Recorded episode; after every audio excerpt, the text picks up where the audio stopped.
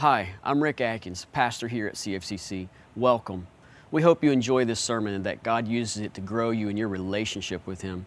Before we get started, our goal is not to replace your investment in a local church with online content. We were made for community. We want to encourage you to engage in a local church with your gifts. See, when the people of God invest in the community of God, they experience the transformative power of God. And that is our hope and prayer for you. Again, thanks for joining us, and we hope you enjoy the sermon. Well, good morning and welcome. Let me say good morning to all of you joining us online for our series where we are walking through the book of Hebrews entitled Jesus is Greater. We are in week four, and if you're joining us for the first time uh, this morning, either online or here in person, first of all, we are honored that you're with us as we walk through this book uh, for a while. We'll be in it through pretty much the rest of the year until we get back into Christmas time, which we all know will be here before we know it. Uh, but right now, we are in chapter 2 of the book of Hebrews. So if you have a Bible, whether electronic or hard copy, and you'd like to open and follow along with me, chapter 2, if you open to the middle of your Bible and you uh, find the book of Matthew, go towards the right, and you'll find 1 Timothy, 2 Timothy, the little book of Philemon, and then the book of Hebrews. And again, if you go to James, you've gone one book too far, just flip back. So as you're turning there, repeated a number of times in Hebrews chapter 1, the theme that Jesus is greater is very clear, which is one of the reasons why we named this series Jesus is Greater.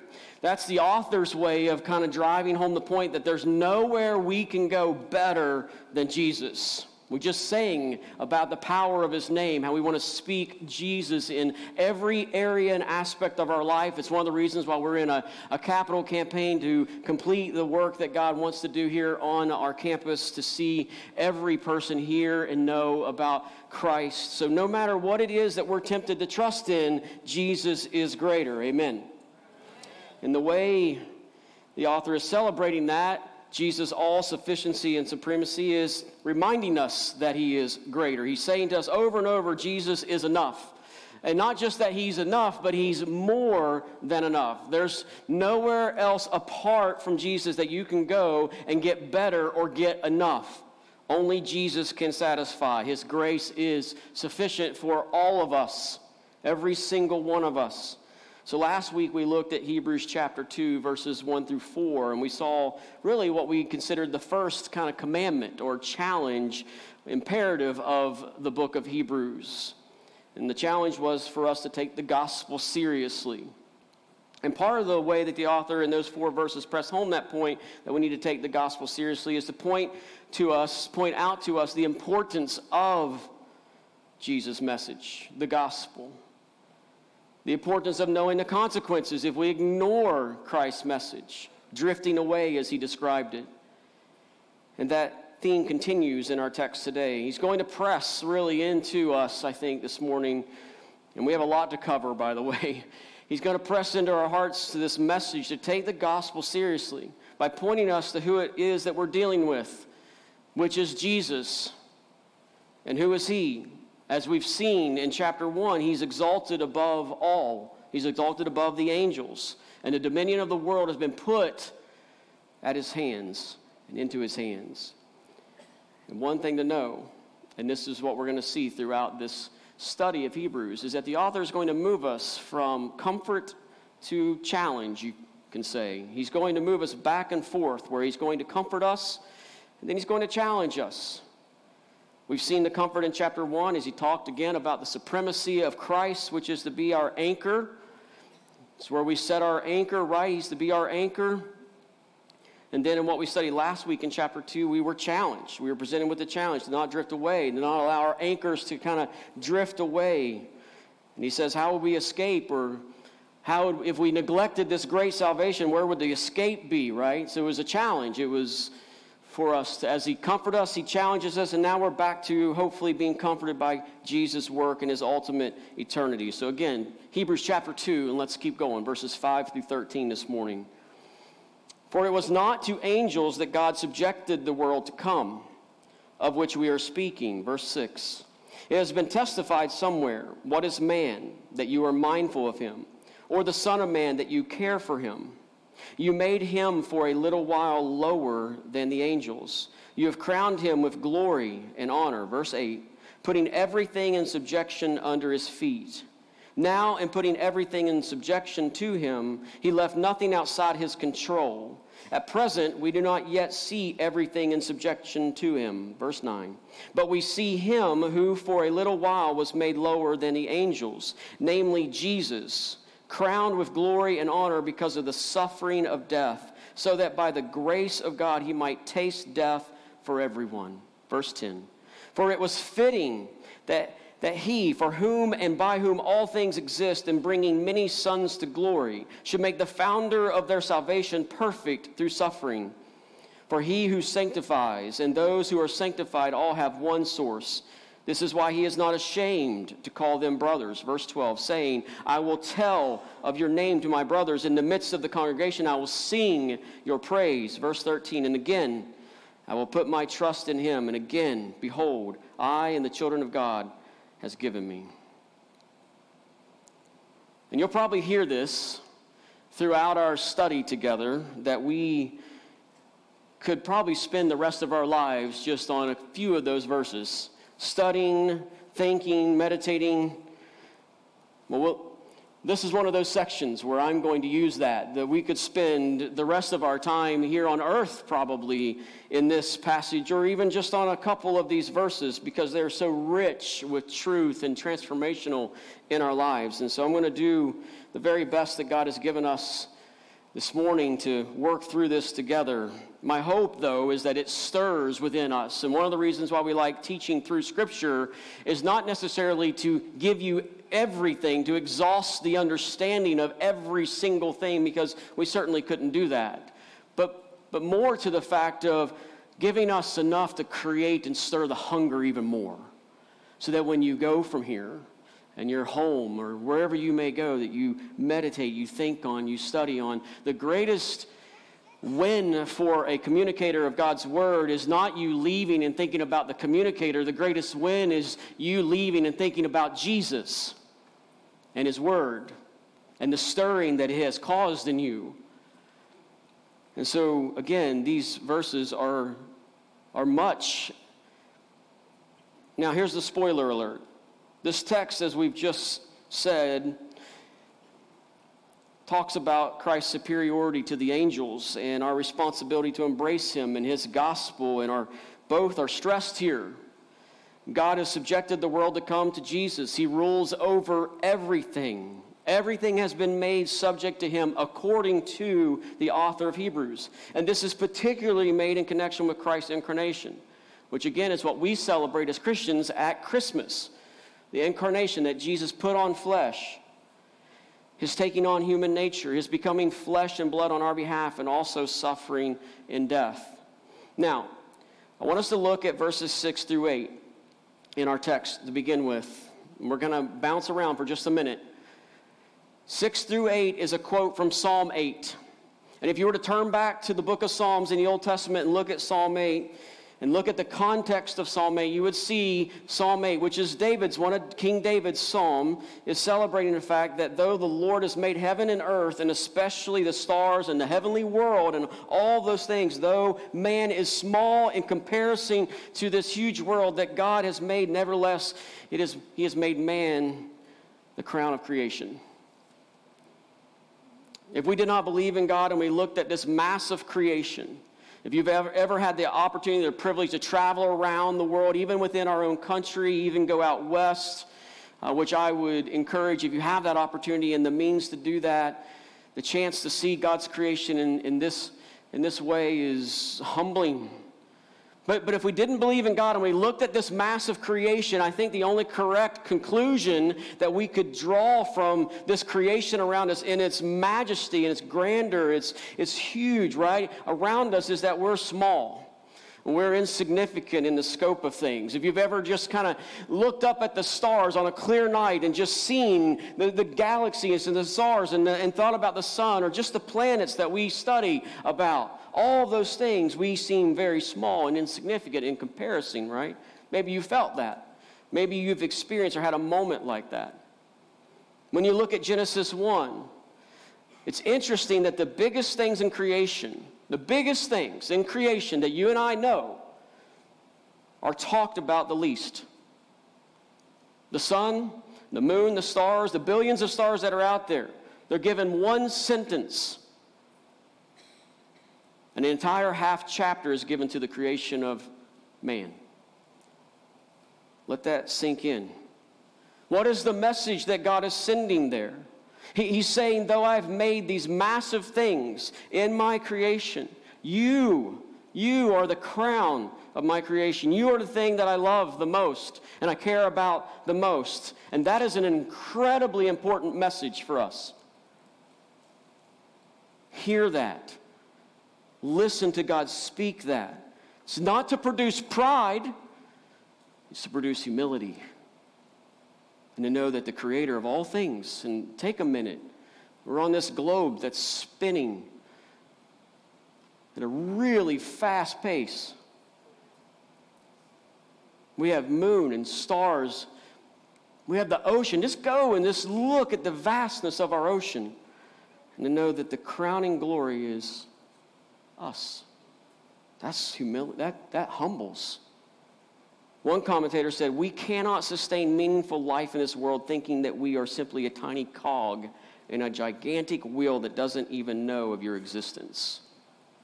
And, and so Psalm 8 is celebrating the fact that we, of what we have learned from Genesis 1 that though God has made incredibly beautiful and powerful things in creation, nevertheless, man is the crown of his creation. So the author of Hebrews does something really interesting with this passage. As he quotes Psalm 8, he doesn't apply it in the first instance to man in general, which is what Psalm 8 was written for, to us about man, right? He applies it to Jesus. And when you read it again, if you read verses 6 through 8 in Hebrews 2, and it reads differently when you apply it to Jesus. And I would encourage you to do that. Which is why I gave you the spoiler at the beginning, right after we read our text, that this is about Christ. Now, I want to jump back to verse 5. I told you we're going to kind of bounce here. Let's back up for a minute and read verse 5 again with that understanding. For it was not to angels that God subjected the world to come, of which we are speaking. The author of Hebrews stresses that that in spite of the dignified status of angels, that's not to say that they're not dignified in God's creation, the world to come has not been subjected to them. But God has subjected the world to come to the Son of Man. He has put all things under His subjection, under His feet. And the phrase world to come, it, it, and commentators and scholars are, are back and forth with this. They, they, they all kind of agree that it could either be the present reality or the future culmination of God's work or both. But this is what they agree on that it clearly reminds all of us of which uh, of the new order which Christ came to set up is under his control. God has put him in charge of it. He reigns from the right hand and the author stresses that this world to come is not subjected to the angels. And this continues to show what? Christ's superiority, his supremacy. He's exalted. He's exalted in a position that is never promised or given to the angels. Now, when you look at Psalm 8 again, applying to man in general, we're reminded of several important lessons. We're reminded that in light of the glories of the created order, which may might make us seem insignificant, God's crowned us again with glory and honor, has made us to rule. He's put everything under man's feet. And so man's status at his original creation was both glory and rule. Maybe we've forgotten that. Mainly because we lost that. We lost that. God's design was to give human beings dominion over all creation. This is what we read in Genesis 1, verse 28. And God blessed them. And God said to them, Be fruitful and multiply and fill the earth and subdue it, and have dominion over the fish of the sea and over the birds of the heavens and over every living thing that moves on the earth. The rest of chapter 1 and into chapter 2 and then into chapter 3 of Genesis talks about and leads us to the rebellion that we find with Adam and Eve. They rebelled, they turned their back on the mandate God had given them to exercise dominion over all things and subdue. And we, in turn, have distorted this responsibility and have either abandoned what God has called us to do or have abused it for our own sinful purposes.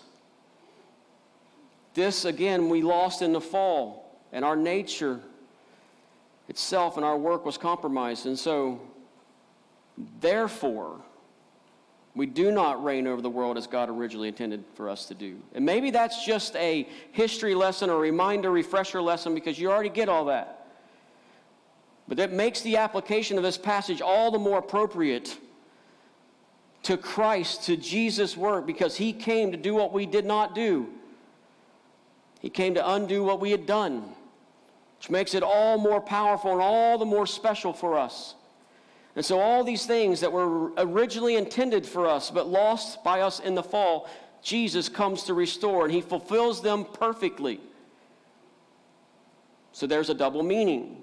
You could say there's a double reference to Psalm 8, verses 4 through 6. On the one hand, it is originally applies to man, to us in general. But the author of Hebrews points out that it was only fulfilled in Christ. He's trying to connect these pieces of Scripture and the understanding of Scripture, which I certainly appreciate, which we as students of Scripture should appreciate as he brings these things together so that we understand them, so that it illuminates in our heart and our mind and in our lives, so that we see Jesus rightly we cannot experience the glory spoken of in Psalm 8 apart from a saving relationship with Jesus Christ. That's where he's leading us. Everything given to the first Adam, Genesis 1 Adam, is compromised by his fall, by his sin. Is restored, though, for everyone who has a saving relationship with the second Adam, who is Jesus. And so everyone who trusts in Jesus receives the restoration of holiness and responsibility, glory, and rule. So let's look back. Look back at verse 8 and 9 again. Putting everything in subjection under his feet. Now, in putting everything in subjection to him, he left nothing outside his control. At present, we do not yet see everything in subjection to him. Verse 9, but we see him who for a little while was made lower than the angels, namely Jesus. By the way, this is the first time the author gives us the name Jesus. Crowned with glory and honor because of the suffering of death, so that by the grace of God he might taste death for everyone. Now, the Bible never asks us to pretend that things are better than they really are. There are, there are teachers and people out there who, who claim that we should always think that things are better than they really are. The Bible never does that. It, it never asks us to ignore pain. It never asks us to put on a fake smile. It never asks us to, to not experience or express the frustration or the confusion or the deep hurt that we're experiencing or going through or that we have in our life. Jesus expressed that as you study his life in the Gospels. It is not a lack of faith to be realistic about our circumstances and suffering, okay? That is not a lack of faith. We can be positive and we can be grateful and we can be glad for all that we have, and at the same time, we can be honest and real and genuine about what we're facing in life. The scriptures encourage us to be grateful for all that we have. And they also encourage us to patiently endure pain don't try to cover it up. Don't try to pretend it's not there. To patiently endure pain and heartache. Why? Because God has promised us and He's assured us that in the end Jesus will reign victorious and all evil will be overcome and truth will be vindicated and an enemy will be placed under His feet and all confusion will give way to understanding and joy. Praise God. And we see this expressed in verse 8, the second half biblical realism, you could say. Right? We are promised here that one day, and for all eternity, because of what Jesus has done, we will no longer be subjected to the ravages of nature. Let that kind of sink in. Nature instead will be subjected to us, is what we've already studied, right? That was from the beginning. Jesus is restoring that. Now, for now, though, we live at a time where verse 8, the second half, is still true. At present, we do not yet see everything in subjection to Him. Him being us, that's still in the reference to you and I. So, in other words, at present, our family, our friends, you yourself are suffering. And you experience suffering and, and, through brokenness and in and through brokenness or heartache or pain or loss or betrayal, all the things the fallen world has to bring that upon us. And we want answers, right? We want answers. More than that, we want healing. It's what we pray for. It's what we ask for. We want deliverance. We want justice. And sometimes God, in His mercy and kindness, provides that for us, but not always. Not everything has yet been put in subjection to us. And in those moments, one writer says, we like to think that we are the masters of our own fate and in and final control of all that happens, which who knows that's not true. Amen? Just seeing if you're still with me. There is a lot in creation over which we appear to exert dominion. But here's the problem. Here's the big problem. We have not conquered death. We have not conquered death. It continues to exert its authority over us. And, and we want things to change, and we wonder if God is even worthy of our trust if they don't.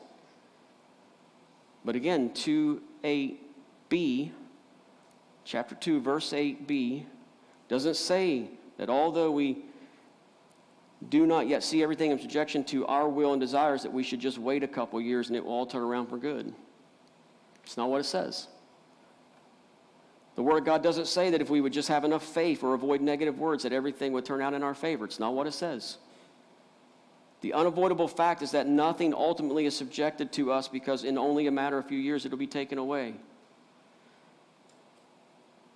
In Psalm 8, David says that man has a glorious future as the ruler of all creation. That was part of Genesis 1. We know those things connect.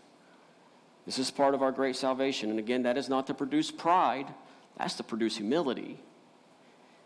But the reality is, we're not conquerors now. But listen, Jesus is. Jesus is. Did you hear that? Did you receive that? Jesus is. Do you see that in verse 9? You get to the end of verse 8, and then you get to verse 9, and you have, but we see him. Who's him? He just named him, namely Jesus, so we're not confused. But we see him. When we look around at our world and are realistic about life and death, we are forced to admit we do not yet see everything in subjection to mankind. So, what do we see? We see Jesus we see Jesus sitting and reigning at the right hand of majesty on high, right? We see him who, because he suffered a death that he didn't deserve, he has showered us with God's glorious grace, which we don't deserve. It's unmerited favor, that's grace. We didn't merit it. In other words, we don't at present see Psalm 8 fulfilled in ourselves yet. But what we do see is Psalm 8 fulfilled in who? Jesus. And that friend, says the author, is the key to life. That is the key to life. The solution to our struggles and the way we survive our circumstances isn't by, by looking to Jesus in faith and hope that our ultimate destiny is fulfilled in Him. We're still subject to death and all kinds of weakness and futility, so we look to Him. It is by looking to Him, right? But Jesus has passed through the weakness and he's passed through death and he's crowned with glory and honor. He's seated at power, in power at the right hand of God, and all his enemies are subjected to him as a footstool for his feet. It said that in chapter 1, verse 13.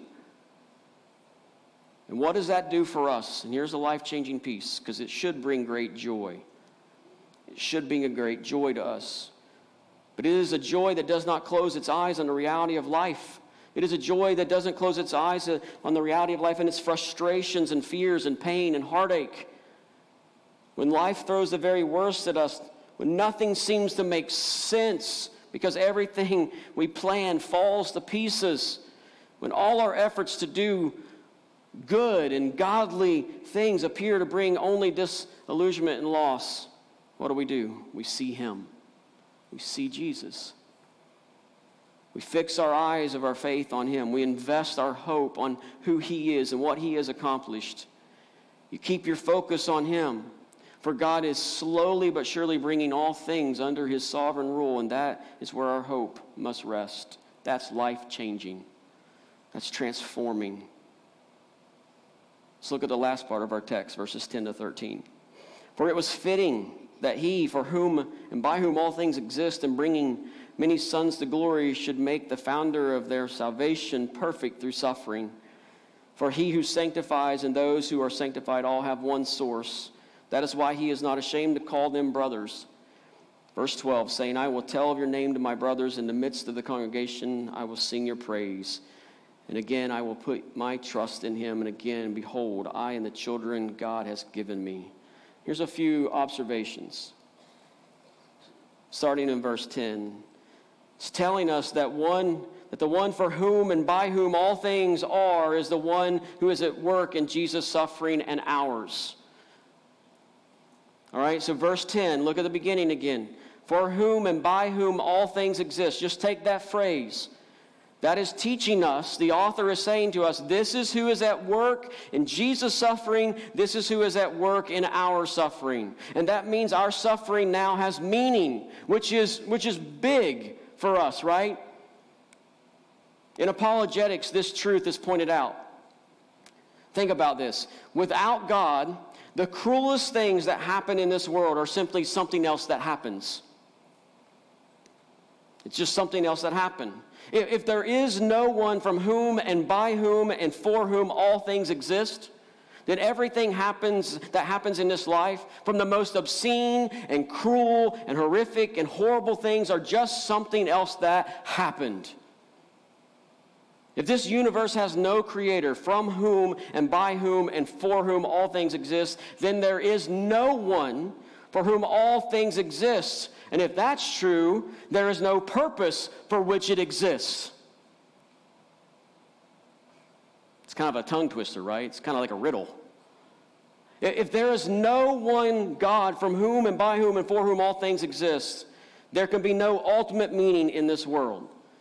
For the believer in Jesus, because there is one for whom and by whom all things exist, as we just read in the text, and the believer knows that, and because that one for whom and by whom and all things exist is at work in Jesus' suffering, listen, we may be confident that he is also at work in ours.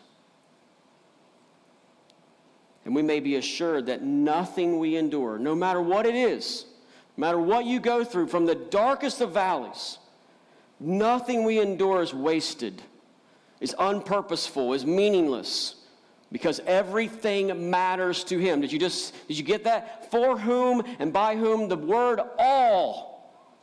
All, it's a little word, but it has significance. Nothing is wasted. The smallest things that we're undergoing in our life is a matter of concern to him. To the greatest things that we go through in life is a matter of concern to him. He is concerned about every part of his people's trials. And it's all part of a grand design because He is the one for whom all things exist. And His purpose in that is to bring many sons and daughters to glory. And the word translated there, bringing, means to lead. It's kind of this echo of the Old Testament. The experience of Israel, God's people being you know, led out of Egypt in the book of Exodus, where you read that story. And so the, the author of Hebrews is using it here to describe God's action of leading his people out of the slavery of sin, the bondage to darkness. So you could say what God has accomplished in Jesus is like, is like a new Exodus. And he calls Jesus our founder. Our founder is Jesus and only Jesus. Some translations, you may have one that says pioneer or trailblazer or champion or captain. But what is most important is that we understand this is only, understand that this is only said of Jesus and no one else. Not the angels, not any of the other people you read about in Scripture, not any of us. This is only said of Jesus. He has gone before us, and He leads us into that glory which is to come. And what does God to do? He perfects him through suffering. And we go, what in the world does that mean? I thought we've just talked about Jesus is greater, right? How it's not saying that he's imperfect and becomes perfect, right? Jesus is greater than everything and anything. So how do you perfect perfection? Commentators and scholars have different takes on this. But the one I think makes the most sense is that this point that's being driven home for those of us who are suffering is that He is the perfect Savior for you in your suffering. because he himself has been perfected in suffering. When God comes to our rescue in our suffering, he's not going to say from kind of like from the outside, he goes, Hey, I know you're suffering. I'm going to help you with my power there. I helped you. It's not what, it, it's not what he does. The way he has rescued us in our suffering is to come inside that suffering. And he's done that through his son, through Jesus. I mean, maybe you've experienced this in your life where you're in a position in a place of suffering. You, you're dealing with some stuff and you're, it's hurtful, it's, it's painful. And you have loving family and friends who come up and come beside you, and they're trying their best to comfort you. And, and, and, we understand and we know, and hopefully you do, that they're doing the very best. But one of the things they may say to you is, I know, I know what you're going through is hard. And as much as you respect what they say and how they say it, and with the kindness and the gentleness, and you appreciate the words, in your mind you're thinking you have no idea because you haven't gone through it. The, author's, the author of Hebrews is saying, You and I can never say that to Jesus. We could say it to one another, but we could never say that to Jesus. Jesus could say that to us. But we can never say that to Jesus. Because when we begin to look up to God and cry out to Him for help in the middle of that suffering, Jesus isn't out there just somewhere. He's with us, He's right next to us, He's in it. Even in our suffering, He's won that victory. It's what the captain of our salvation has done. It's why He's made perfect in suffering. The perfect got perfecter say that. and lastly, Jesus is not ashamed to call us brothers and sisters. Praise God. The author affirms this profound and deeply intimate solidarity that Jesus has with his people, with his disciples, with us. Listen to me. Jesus is not ashamed of you. Jesus is not ashamed of you. Did you hear that? All you can hear are the voices of condemnation coming from Satan and even from people you know, turn your eyes and ears toward Jesus is not ashamed of you. Look at verse 11. Jesus is not ashamed to call you his spiritual brother and his spiritual sister. He's not embarrassed by you. He's gloriously happy to tell everyone he and she, they're in my family. He's my brother. She's my sister. We are together in one. I'm proud to declare to everyone that these Christian men and women are the ones the Father has given to me. They are mine and I love them. Praise God. And that is the invitation, if you don't know that about Jesus, to come home. That He loves you so if you still think Jesus is ashamed of you because of how you look or talk or the things that you do or the things that you wish you would do that you don't do or the things that you do that you wish you wouldn't do or because you continue to fail, if you think Jesus is ashamed and embarrassed because of the silly things you may say or because you think you've never accomplished anything that, that amounts to anything of value, think again. Jesus is not ashamed of you. Pause for a moment. Ask yourself this one question How much could I actually accomplish by the grace of God if I really believe Jesus is not ashamed to call me his brother and sister? We've established Jesus is superior to all things and all people. There is no other. And he's the one who's speaking that worth into your life, that value into your life. I'm not ashamed of you. Imagine what we could accomplish for the kingdom. How often would we testify and proclaim, fulfill uh, Romans 1, where Paul says we should be unashamed of the gospel? How often would that happen if we really believe that Jesus is not ashamed to call us his brother and sister? What would I be inclined and empowered to do in his church if I believe that Jesus is not ashamed of me? Think about it. And then thank God because it's true. Let's pray. Father, God, thank you. Thank you That phrase doesn't seem to do it justice. How grateful. How overwhelmingly grateful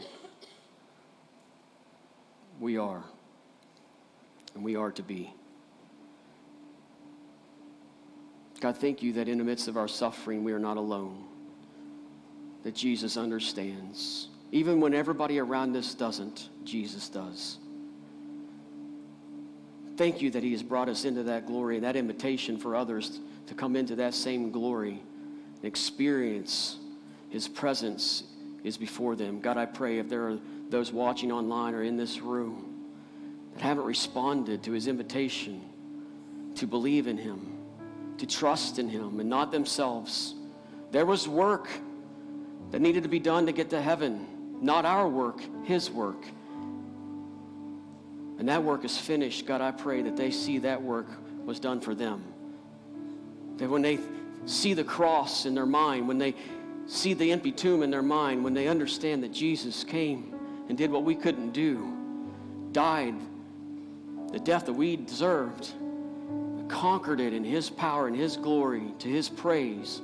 And He offers that victory to us only in Him, that salvation is yours, that God, that you would draw people to respond to that invitation by your Holy Spirit. May today to be the day that their lives forever be eternally changed by believing in Christ, repenting of sin, trusting in Jesus. God, thank you. Thank you that one day we're going to rule that the things of this world that bond us and chain us and break us and hold us down will be no longer. Thank you that we have that future in front of us, that you're restoring what you originally set in place. And it's only done by your Son and our Savior, Jesus. Thank you. And God, until that day, may we see him. May we see him. And we look up and fix our eyes and see Him because He's in control. He's in control of all things. We pray this in His name. Amen.